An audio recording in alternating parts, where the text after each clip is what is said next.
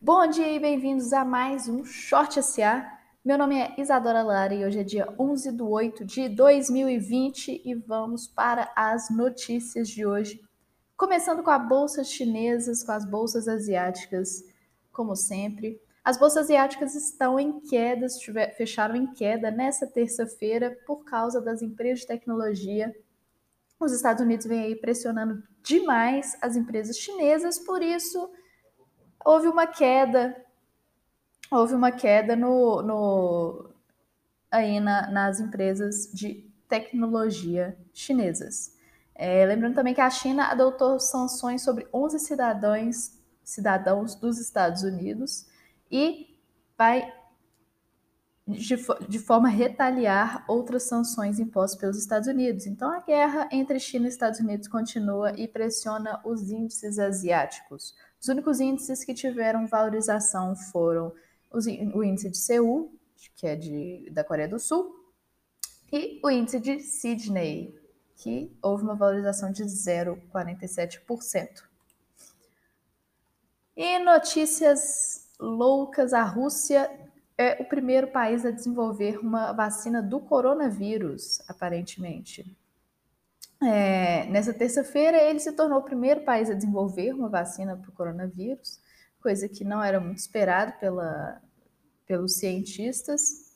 É, eu sei que, especialmente aqui, tinha muita gente estava acreditando na vacina de Oxford, né?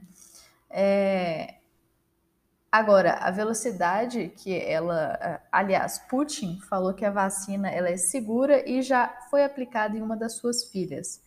Mas eu não sei quem acredita no Putin, já que ele foi eleito com 180% dos votos da população russa. Então, não sei se eu boto muita fé nisso, não. Não sei se, vou, se eu usaria essa vacina. É... E, fora isso, são 100 vacinas que estão sendo desenvolvidas ao redor do mundo e dessas, pelo menos quatro estão na fase 3, que são testes em humanos. Aparentemente, a Rússia já passou desse estado aí. Vamos ver se essa vacina vai ser uma boa vacina ou não. Vamos esperar novas instruções aí do setor de saúde. Bom, o Trump, além de retaliar a China, ele gosta de retaliar todos os outros países do mundo, incluindo a gente, e ele está querendo impor tarifas sobre produtos brasileiros. É, não quer especificar quais, mas porque a gente tem tarifas impostas sobre etanol importado dos Estados Unidos. O que é uh, basicamente o seguinte: o, os nossos, a isenção, existe uma isenção já de impostos em até 750 milhões de litros de etanol que vem dos Estados Unidos, mas a partir daí a tarifa é de 20% sobre os sobre o, o, os ganhos aí. É... Ele falou aqui o seguinte: ele quer uma equalização de tarifa. Se a gente coloca tarifa, eles vão colocar também. E ele disse que tem uma relação ótima com o presidente Jair Bolsonaro. Com amigos desse, quem precisa de inimigos, não é mesmo? E a produção média do, de etanol de, de barris pelos Estados Unidos é de 300, 930 mil barris de etanol. O petro, o etanol dos Estados Unidos ele vem aí do milho, enquanto o nosso vem da cana-de-açúcar.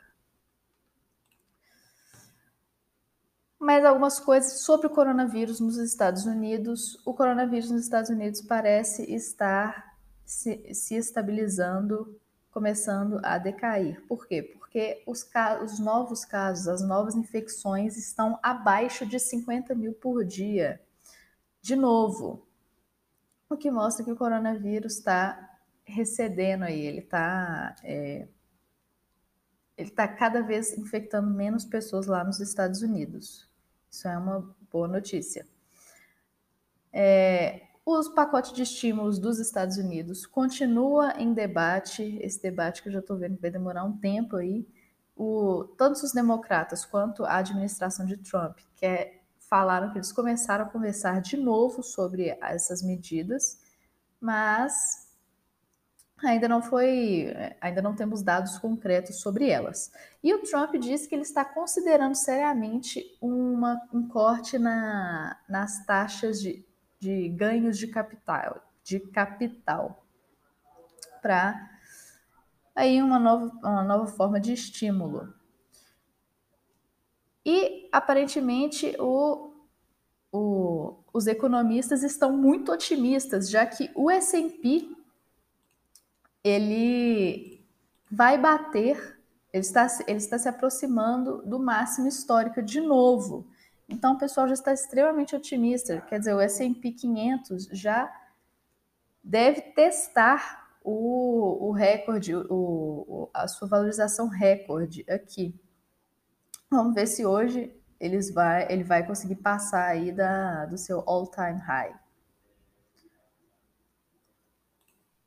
E aqui no Brasil, o governo está discutindo estender os gastos para a, o, a nossa para o estado de calamidade pública. Na verdade, o que, que eles querem? Eles querem estender o estado de calamidade pública para conseguir gastar mais, para conseguir maiores estímulos.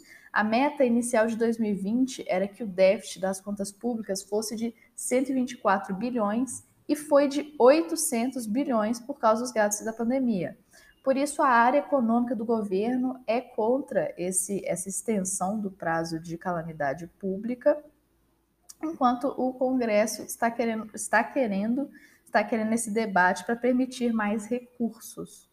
É, o aumento do endividamento do país, ele deve, o endividamento do país deve chegar a 100% do PIB esse ano, que é muita coisa. A gente estava em 80% do PIB deve chegar próximo de 100% do PIB, que aí já começa a ser um endividamento muito grande para o país.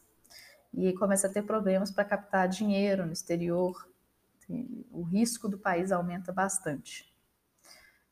É, e a gente está vendo uma recuperação econômica, já que as vendas do varejo do Dia dos Pais caiu em 8,8%, o que é bem menor do que a queda que teve no Dia das Mães, por exemplo, que foi de 26%. Então, existe uma recuperação econômica aí. É, no início, o faturamento, o, o, faturamento das lojas, a queda tinha sido de 50%, então a queda está sendo cada vez menor. E o faturamento das lojas físicas encolheu em 6,7% e do e-commerce aumentou em 22,2% mostrando que as pessoas estão comprando mais online, de fato. É, alguns segmentos tiveram um, aumento, um aumento mais tangível, que é, por exemplo, o setor de, de alimentício especializado, tipo lojas de chocolate e vinho. É, e isso é muito percebido porque o Copom, na ata que ele divulgou agora, na terça-feira, é, mostrou que ele está vendo uma recuperação da atividade econômica brasileira. Em alguns setores, menos do que outros. Por exemplo, o setor de serviços, afetados pelo distanciamento social, ainda continua bem deprimido, de acordo com o Copom. Mas os outros setores, outros setores da economia estão retomando fortemente. O, e ele ainda tem uma ele ainda é otimista por causa das reformas que estão sendo feitas em caráter perma, permanente em processos de ajuste de contas públicas do, por parte do governo. É, e ele também disse que a Selic está próxima do limite e novos cortes podem ser temporariamente espaçados. O que eu não sei quem que acredita, porque o, o, o, o Bacen disse no início do ano que ele ia manter a taxa de juros em 4%. Vimos que ele não fez isso. Então, não sei até que ponto a gente pode acreditar nisso aí, não. E por fim, uma queridinha dos investidores, a Itaúsa, ela tem lucro líquido de 598 milhões de reais, uma queda de 75% por causa, muito puxado pelo Itaú. O Itaú teve uma queda de lucros de, de 40%, e como a Itaúsa é a holding do Itaú, o lucro da Itaúsa fica extremamente prejudicado por causa desses por causa dessa, desse, desse, dessa diminuição aí do, dos lucros do Itaú. mas ainda assim teve um lucro contábil de 598 milhões de reais. E essas foram as notícias de hoje. Muito obrigada por ouvir. Meu nome é Isadora Lara e